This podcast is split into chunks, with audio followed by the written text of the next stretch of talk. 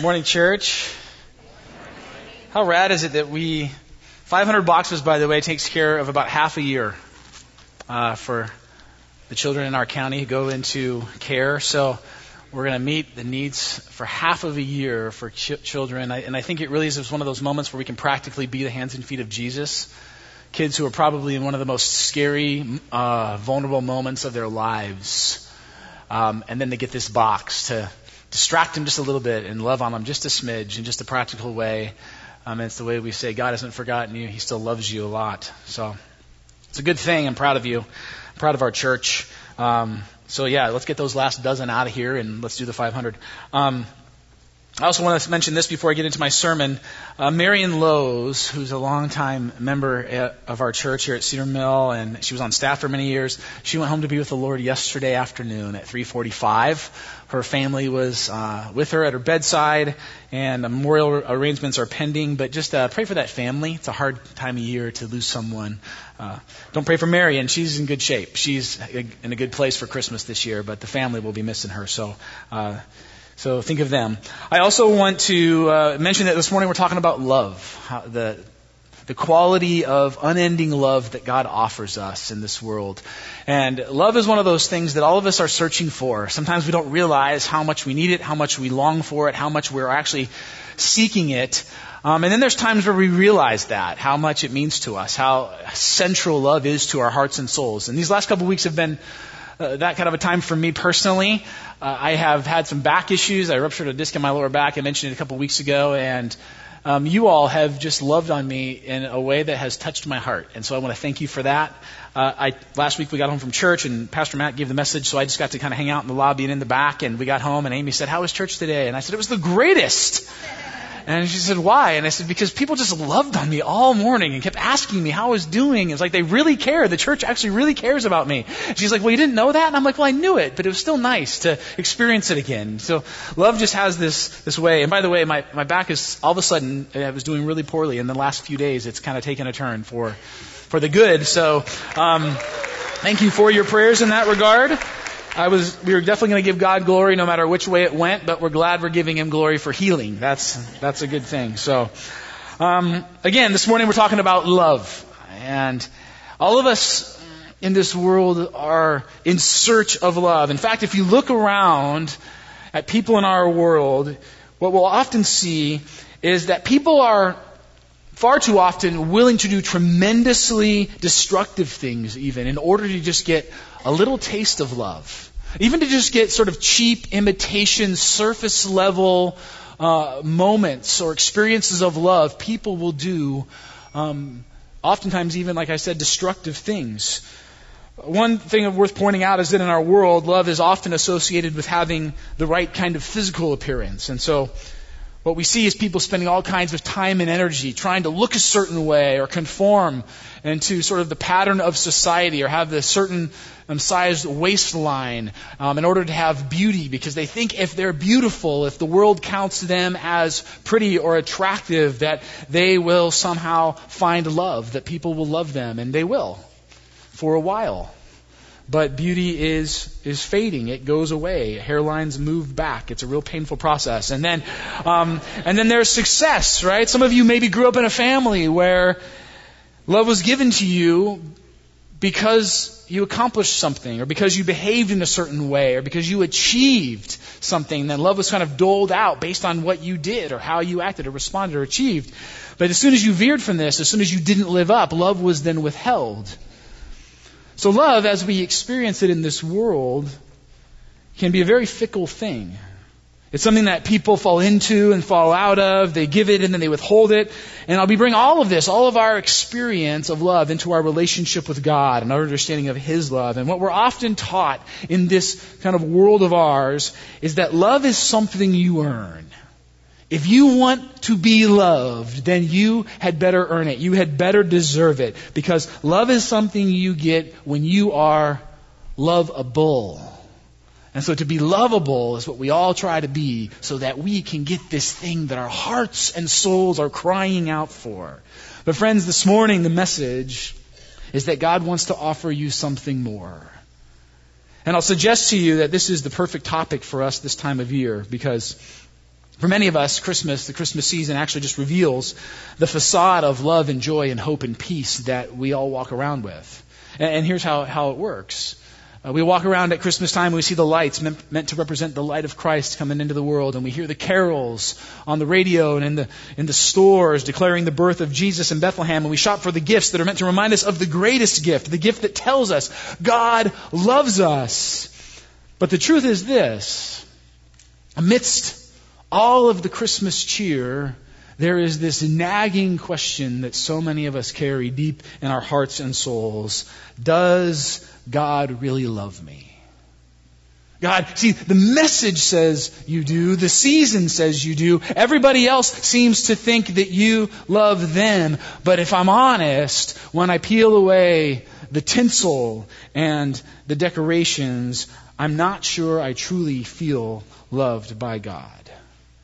And that's actually where the people in our passage find themselves today. If you have a Bible this morning, open to Isaiah chapter 49.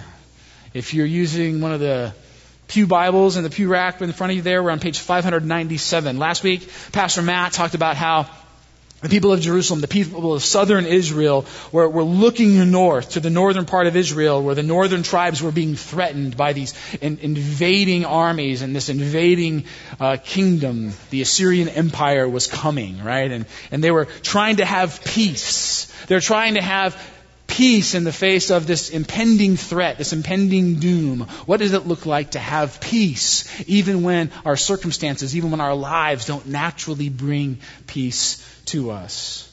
Well, this morning we are 40 chapters later in Isaiah, and the threat has now come, and it is still coming. The Assyrian Empire has come to Jerusalem. The Babylonian Empire will soon follow. And friends, these were not peaceful, God loving regimes. These were pagan warring empires that laid waste to the nations and peoples and cities that opposed them. In other words, Isaiah is writing these words, the words we'll look at this morning, at a point in time when God's people are facing tremendous difficulty and struggle. Jerusalem will soon be conquered. Her walls will be torn down. The temple will be destroyed. And in our passage today, God is telling His people who are being and will be continued to be exiled, drug off into foreign lands. He's telling them there is hope. Salvation is coming. He's saying, I haven't forgotten you. I still love you. In fact, the first 13 verses of Isaiah 49 are this, this grand prophetic promise from God that one day He will not only just save Israel, He'll not only just save His people, but that He will bring salvation to the entire planet. The first 13 verses of this chapter are actually like the best news the earth has ever heard. God is saying there is something bigger happening here than just the Jewish people being like returned to their land. He says this in verse 12.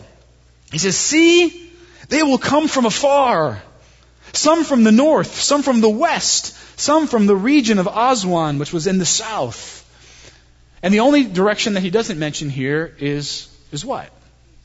East. The only direction he doesn't mention is actually the direction from which the, the Israelites will be returning home from Babylon. The Babylon, Babylonian Empire was in the east, and he doesn't mention the east. He says, yeah, of course I'm going to bring my people home from the east, back from Babylon, but I'm also going to bring people from every direction, from all over the globe. I'm going to bring salvation to the entire world. And then he, and he doesn't stop there. In verse 13, he says, shout for joy, you heavens. Rejoice, you earth. Burst into song, you mountain. You've ever heard a mountain burst into song? Only in the sound of music, uh, when Maria von Trapp sings. But, um, but in this, this verse, verse 13, God says this, this salvation that's coming, this hope that I'm bringing, this love that I'm offering will not just impact humanity, it will actually impact all of the earth, the entire planet, all of creation. Everything is going to be set right, made right again. About a month ago, my son Dax was wrestling with his uh, little brother Silvio, and in the process, Silvio tripped and fell and landed on Dax's hand, and it dislocated his thumb rather badly. Uh, actually, my, I was out running an errand, and my wife called me in a panic, and I got home, and my son's thumb was, was like pointing backwards, and he was holding it in terror. Dad, my thumb, it's not in the right spot. And I'm looking at it, and I'm like, I'm pretty sure I can do that. I can put this back for you. Come on, dads. You know you'd have done the same thing. And my son is like panicked and he's like, no way. And my wife finally convinces me not to do this. And so we take him to the ER because it was after doctor hours. Kids only get hurt, by the way, when doctor's offices are closed. That's just a general rule of life. And so we go to the ER where three different ER doctors over the course of about three hours and a lot of drugs try to put his thumb back in place and they cannot do it.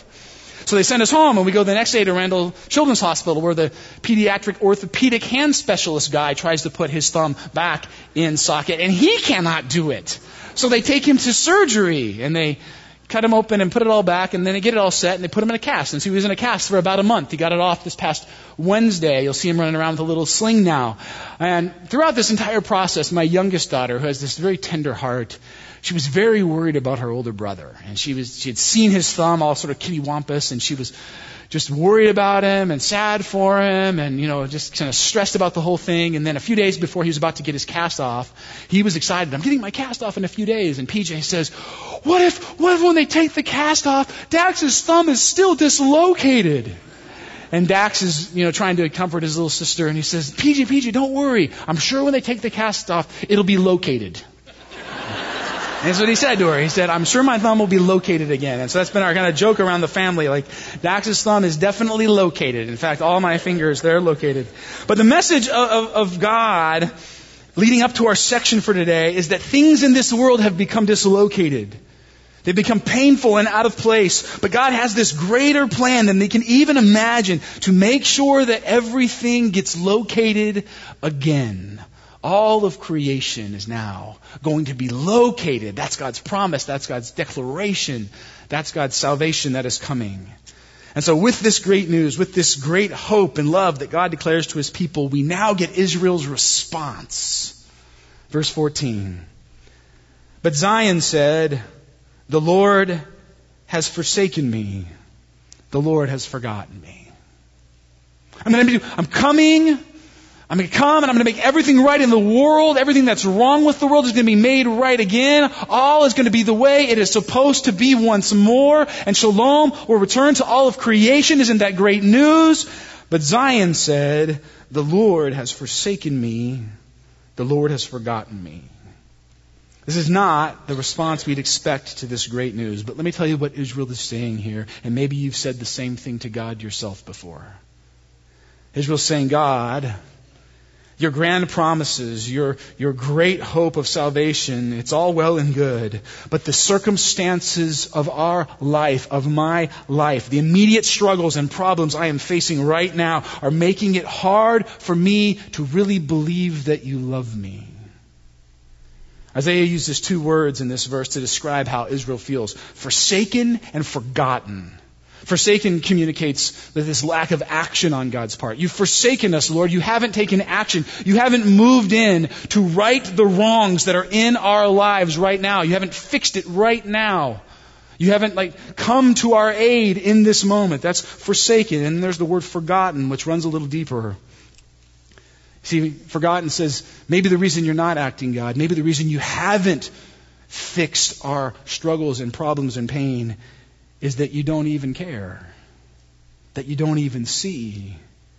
Maybe God, maybe there's something wrong between us and, and you've rejected us. Maybe you've just moved away and washed your hands of us and moved on. And that's why, that's why you're not coming to our aid. You see, there is this fear in Israel. Maybe our sin has finally become too great. Maybe we've finally pushed God too far. Maybe God's had it with us and abandoned us and He no longer loves us. And maybe you've felt this way before. Maybe things in your life have gotten to the point where even though you know all the right Bible verses and you've heard all the great grand promises, there is this nagging feeling and question, this doubt. Does God really love me? Does He see me? Does He care about my pain and struggles and life? And now, now God will respond to what is perhaps the greatest question of the human heart. God, do you still love me? Or have I finally pushed you away? Verse 15, God's response. Can a mother forget the baby at her breast and have no compassion on the child she has borne? Though she may forget, I will not forget you. Can a mother forget the baby at her breast and have no compassion on the child she has borne? Though she may forget, I will not forget you. You see, this is a passage, friends, not just about information. This isn't Israel saying, God, again, give us the facts of how you love us. Don't tell us, like, factually, do you love us? Check yes or no, God. This is Israel saying, God, we hear you saying that you love us. We know the facts that you love us. We, we hear that. We read that. But we don't feel like you love us. Amidst the information, our, it's not getting through to our hearts. And so what God says is this let me paint a picture for you, a picture of how I feel about you. And to do this, he goes to one of the most intimate, tender, compassionate, selfless, unconditional pictures of love we know. He says, if you are doubting in any way how I feel about you, if you need reassurance, imagine the love, imagine the awareness a nursing mother has for her baby. The love she has for that child is the kind of love I have for you.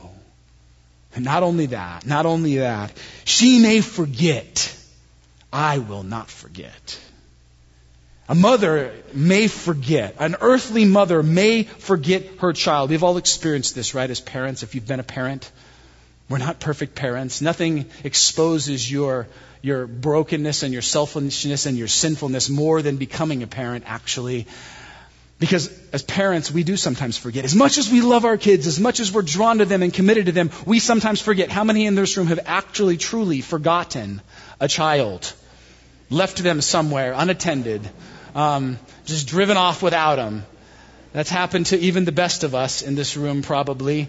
Um, it's happened to me, but it actually happened to a buddy of mine um, while I was with him at one point. Um, some friends of ours had just had a brand new baby girl. It was like their sixth kid. So she was only two weeks old and they were already going out to dinner with us. So we're going out to dinner with them. All the other kids are at home, but they bring this new baby girl along um, for dinner. And we go and we're looking for parking at this particular restaurant, and because we can't find any, my, my friend and I, um, we drop the, the, the ladies off at the restaurant. They get out and they go in to kind of get a table and get us in and all that, and we drive around looking for parking. Well, we can't find any parking. We end up parking like three blocks away, no lie, like a good three blocks away in this parking garage that was also completely full. And so we circled around and went to the very top level of this parking garage and parked in one of the last remaining slots. And we were so happy to finally find a slot that we parked the car and we're visiting and talking. We're excited to be out of the house together and to meet our wives at the restaurant. And we leave and we kind of run and walk down to the restaurant. And I'll never forget this moment because we walk up, my buddy Mike and I, and as we walk up to the table, the wives are sitting there, and we walk up, and his wife looks up at us, and this is all she says. She has this look on her face, and this is all she says. Are you kidding?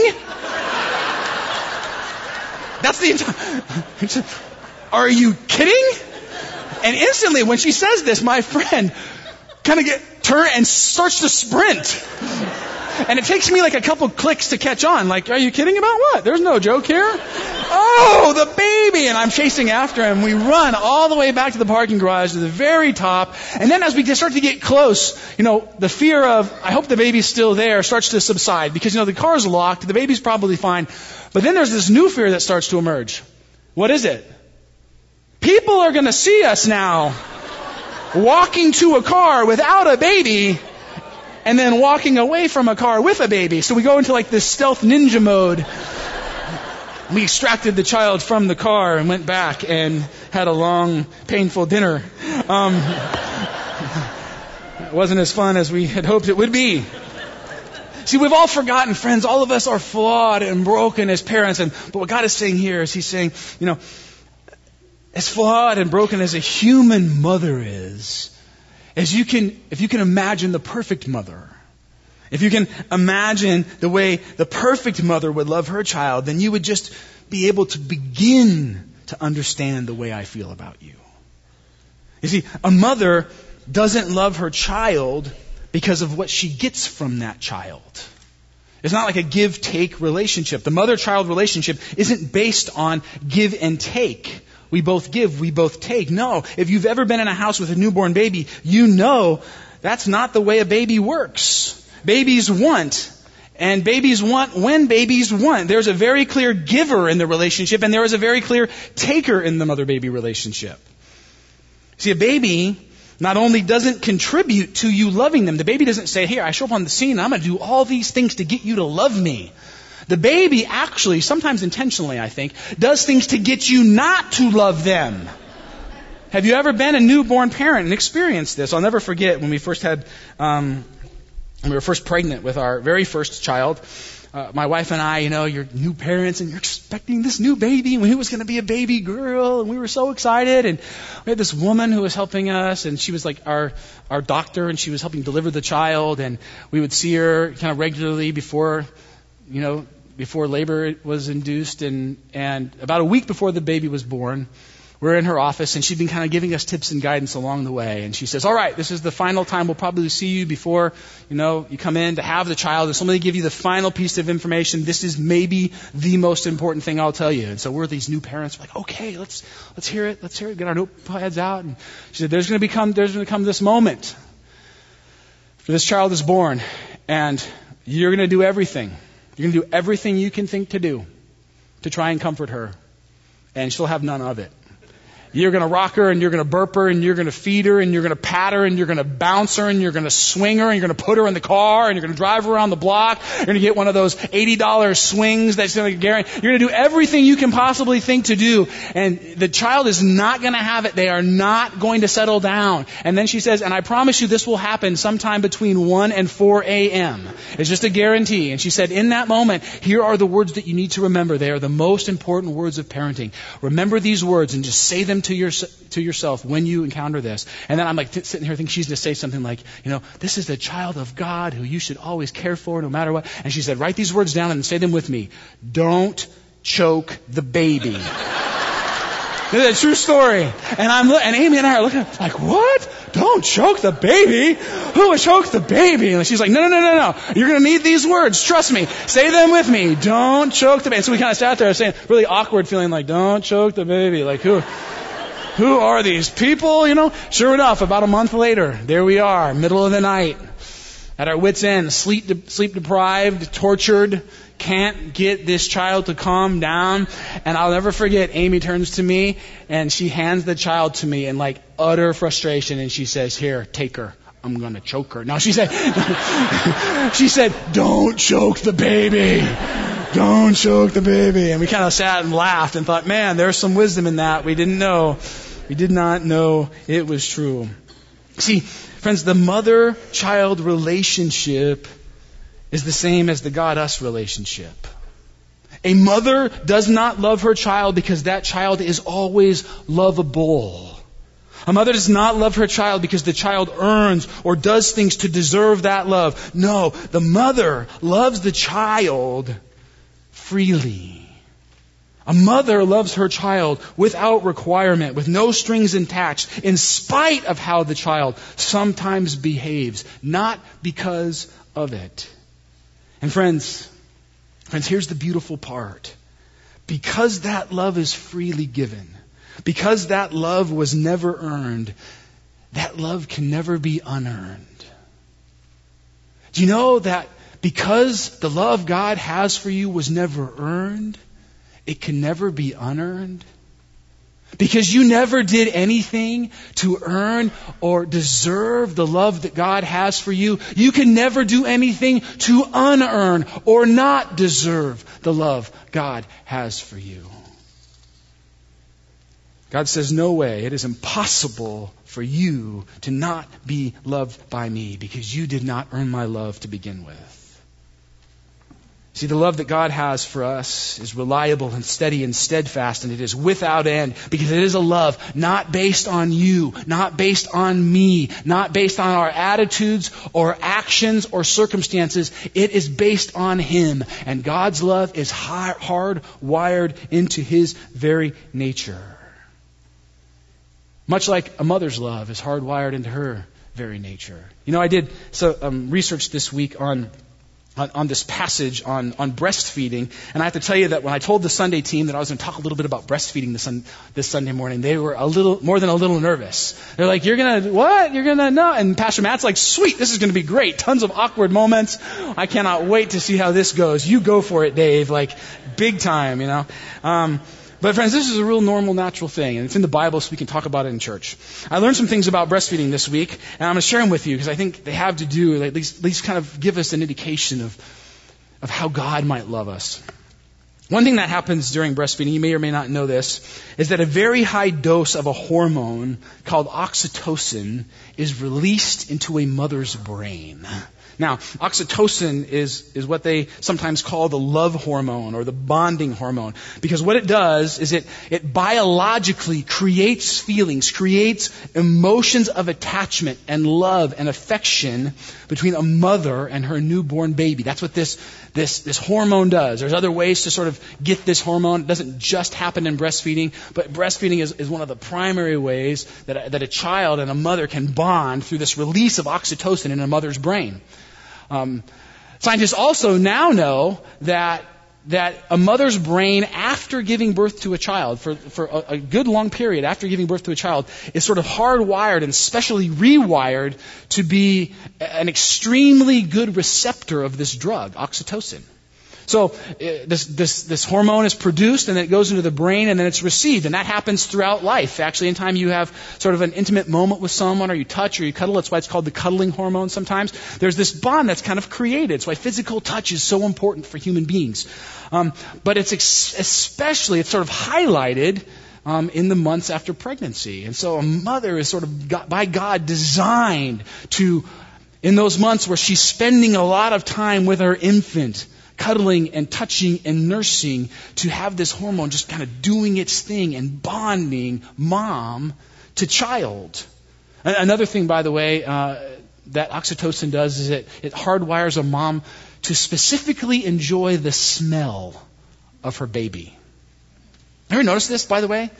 Uh, maybe moms, you could you could tell us if this is true. I, I'm guessing that it is, based on my experience with my wife. Is that is that mothers love the smell of their own babies. You may not love the smell of every baby. You may not love every, every smell of your baby.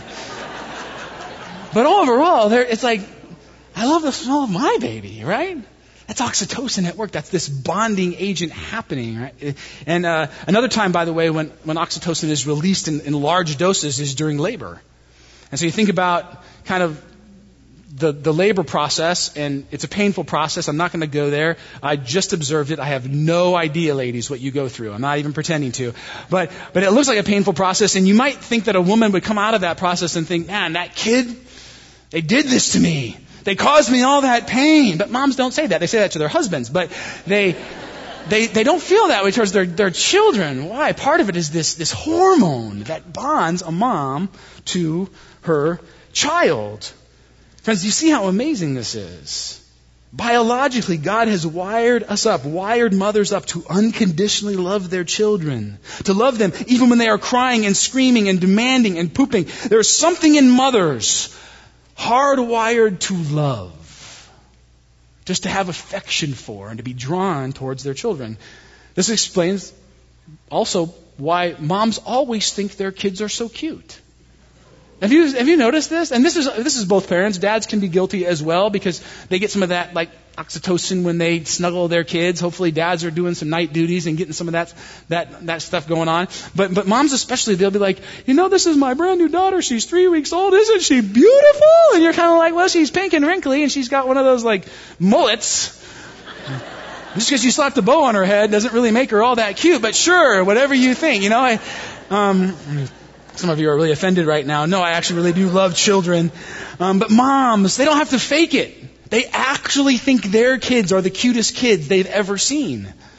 It's like you, you know, before you have a child, you think, are people just faking it? Is that what you have to say? No, moms really believe this. They are drawn to their children on this level. Part of it is this hormone, this way God has sort of hardwired moms to feel about their kids. Now, let me just pause here and say this. Do you know that God loves you in the same way? That's what the Bible says. In the same way, a mother loves her child, her newborn baby. God loves you. He doesn't have to try real hard to love you. He doesn't have to fake it. He doesn't look at you and go, man, he's not all that good looking, but I suppose I better say he is. No, he honestly and truly loves you. He's drawn to you. His heart is warmed for you. See, God is predisposed. He's hardwired to love you unconditionally. And now Isaiah will tell us what it is that hardwires God to love us this way. And, and, and, another way of maybe asking this question just for this morning's sermon, kind of for fun, is what is the oxytocin for God? What is it that enables God to look past all of our sin, all of our stuff, all of our failures and shortcomings, and love us unconditionally like the perfect mother? Isaiah tells us in the very next verse, verse 16. See, he says, I have engraved you on the palm of my hands. I have engraved you on the palm of my hands. That word engraved, it's a word that expresses something extremely permanent. It's a word that's used to describe a hammer and a chisel inscribing something into stone. And you see what God says here? He says, if you think that hard times and difficult circumstances and struggles and pain in your life, if sin even, mean that I may no longer love you, then you need to look no further than the marks hammered into my hands for you, because these are the marks that aren't going away. There's nothing you can do to erase these. They've been chiseled into the palms of my hands. You see, friends, just like Israel, we are so often to say, to feel like, I can't believe that God loves me. Because look at all the awful stuff in me. Look at all the things that I've done. But Jesus says, He says, You think God has forgotten you? You're tempted to believe that God has forsaken you? Jesus says, On the cross, I was forsaken. I was forsaken so that you never would be. Jesus says, through these nail marks engraved in the palm of my hands on the cross, I got the forsakenness you sense that you deserve. So now, no matter what you do, God will never forsake you. He no longer sees your sin. He just loves you. You see, the crucifixion of Jesus is, in a sense, the oxytocin of God. It's the thing that causes God to look at us. And instead of seeing crying, pooping, demanding, fallen, sinful, broken people, it causes God to look at us with the love of a mother. In 1 John 1, 8 and 9, the apostle writes this. He says, If we claim to be without sin, we deceive ourselves and the truth is not in us. It's not that we're not sinners. It's not that, our, that we're no longer sin. It's not that we don't fall short. It's not, that the Bible says that all of us have sinned. There's no one righteous. No one stands before God righteous and justified. Not even one. Not a single person in the world. All of us fall short. All of us are sinners. All of us have disappointed God and broken His law. Every single one. But then John says this, if we confess our sins, He is faithful and just and will forgive our sins and purify us from all unrighteousness. That's kind of an interesting verse there, right? He, he is faithful and just. So God is just, so He forgives our sins. It's not how we think about it, is it? In fact, isn't that opposite of how it should be? If God was really just, if He wanted justice, then He would hold us accountable for our sins, wouldn't He? So how is it that God, when He's faithful and just, forgives our sins? Well, here's how it works. We just we think about God forgiving our sins, and sometimes we, we think about Jesus kind of up in heaven saying, God, you know, Bill, he blew it again, I know, and I know you're really angry with him, uh, but I died on the cross, and so come on, one more time, God, could you just forgive Bill? Please do it for me. And then God's kind of there going, I guess. I'm kind of getting sick of Bill. Tell him like to ship up or shape out down there. And Jesus is like, okay, good, good. And he comes up and he's like, Bill, I got you covered one more time, but be real careful over here. You know, not how it goes at all. That's not the conversation between the Father and the Son. Actually, it's not the mercy of God that ultimately sets us free. It's the justice of God because Jesus comes to God the son comes to the father and he says, You see these marks on my palms? The penalty for Bill's sins have been, has been paid. And so, God, Father, for you to hold those sins against Bill still and make him pay the penalty that I've already paid, that's not justice. That's not just at all. And so, what the gospel tells us is that when God wants to be just, if Christ has died for our sins, if we've received the, the gift of his death and resurrection for us, then the justice of God will not see our sin on us any longer. It will be as far, the Bible says, as the east is from the west. That means it's completely paid for. There is no more debt. There's no double jeopardy. God's not going to charge you twice. Jesus has already paid. You don't have to pay anymore. You see, the cross, friends, the nail marks engraved on the palms of Jesus' hands are what allows God to look at you and me and not see our sin. Just like oxytocin works to blind a mother to all the brokenness and imperfection of a baby, the cross blinds God to your sin and mine. Tim Keller asks this profound question. He says, What power in the whole universe could change things so every bit of God's holiness now demands he loves you like a mother? It's the cross.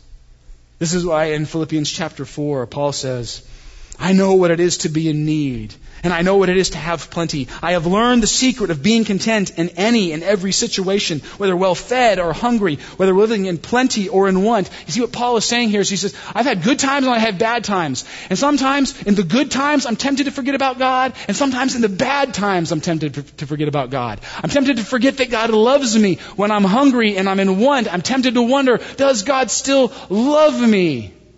If he loves me, how could this happen? And he says, I can do all things through Christ, through him who gives me strength. I can hold on to the fact that God loves me, that his love for me is unwavering. Why? Because of Christ. Because of who Christ is, because of what, of what Christ has done, because of the marks that have been engraved on his palms. And so the question for you this morning is simply this there's an unending love that God offers you. It's not dependent on your abilities, on your skills, on your morality. It doesn't depend on you earning or deserving anything from Him. It all lands on the palms of Jesus. It all lands at the cross. God says, My son has died. Your name has been engraved on his palms. And now this love, because of Christ, is available to you. The question is, will you receive it? Have you received it? Do you need to receive that love again? Friends, to embrace and receive and be reassured by the endless life changing capacity and love of God, I want to share a story with you this morning by a guy named Henry Nouwen who. Uh, who tells a story about what it looks like to really receive, I believe, the love of God and what I think God wants us to do in response to this love. Henry was a guy who taught at Harvard and Yale. He was this sort of um, very renowned professor, this person who lived in high and elite places, but he never seemed to kind of have the life that he felt God wanted him to have. And so for the last number of years that he lived, he moved to Toronto, Canada, and he lived in this little community called Daybreak, and it was a series of homes that cared for um, handicapped children and adults. It wasn't a glamorous place. It wasn't a place where you get noticed, but it was a place where you just go to be with people and to love them and to experience the love of God. And Henry says it was in this place, in this community, that he experienced the love of God more than any place in his entire life. And he tells a story in a book called Life of the Beloved that gives a picture of what you can do to receive this gift today, to receive the love of God today. And I just want to read it for you this morning as we close. This is what Henry writes. Shortly before I started a prayer service one night, a woman named Janet, a handicapped member of our community, said to me, Henry, can you give me a blessing? I responded in somewhat of an automatic way by tracing with my thumb the sign of the cross on her forehead. Instead of being grateful, however, she protested vehemently. No, that doesn't work. I want a real blessing. I suddenly became aware of the rote quality of my response to her request and said, Oh, I'm sorry. Let me give you a real blessing when we are all together for the prayer service. She nodded with a smile, and I realized something special was required. At the end of the service, when about 30 people were sitting in a circle on the floor, I rose to the middle and said, Janet has asked, for, has asked me for a special blessing. She feels that she needs it now. As I was saying this, I didn't know what Janet really wanted, but Janet didn't leave me any doubt. As soon as I spoke, she stood up and walked toward me. I was wearing a long white robe with ample sleeves covering my hands as well as my arms. Spontaneously, Janet put her arms around me and put her head against my chest. Without thinking, I covered her with my sleeves so that she almost vanished into the folds of my robe. As we held each other, I said, Janet, I want you to know that you are God's beloved daughter. You are precious in God's eyes. Your beautiful smile, your kindness to the people in the house, and all the good things you do show us what a beautiful human being you are. I know you feel a little low these days and that there's some sadness in your heart, but I want you to remember who you are a very special person, deeply loved by God and all the people who are here with you. As I said these words, Janet raised her head and looked at me and her broad smile showed that she had really heard and received the blessing. When she returned to her place, Jane, another handicapped woman, raised her hand and said, I want a blessing too. She stood up and before I knew it had put her face against my chest. And after I had spoken words of blessing to her, many more of the handicapped people followed, expressing the same desire to be blessed. The most touching moment, however, came at the end when one of the, one of the assistants, a 24 year old staff member, raised his hand and said, What about me? Sure, I said, Come. He came, and as we stood before each other, I put my arms around him and said, John, it is so good that you are here. You are God's beloved son. Your presence is a joy for all of us. When things are hard and life is burdensome, always remember that you are loved with an everlasting love. As I spoke these words, he looked at me with tears in his eyes, and then he simply said this Thank you. Thank you very much. I guess the f- question for you this morning, friends, is do you need to be reminded today of God's love for you?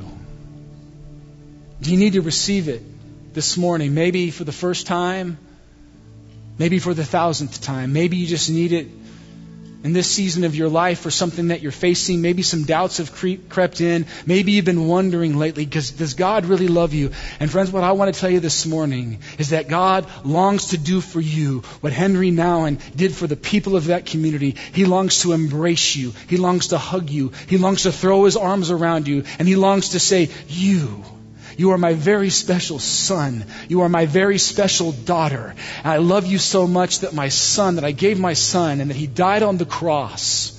Your name is engraved on his palms. And for that reason, and that reason alone, I love you, I love you, I love you, and that will never change.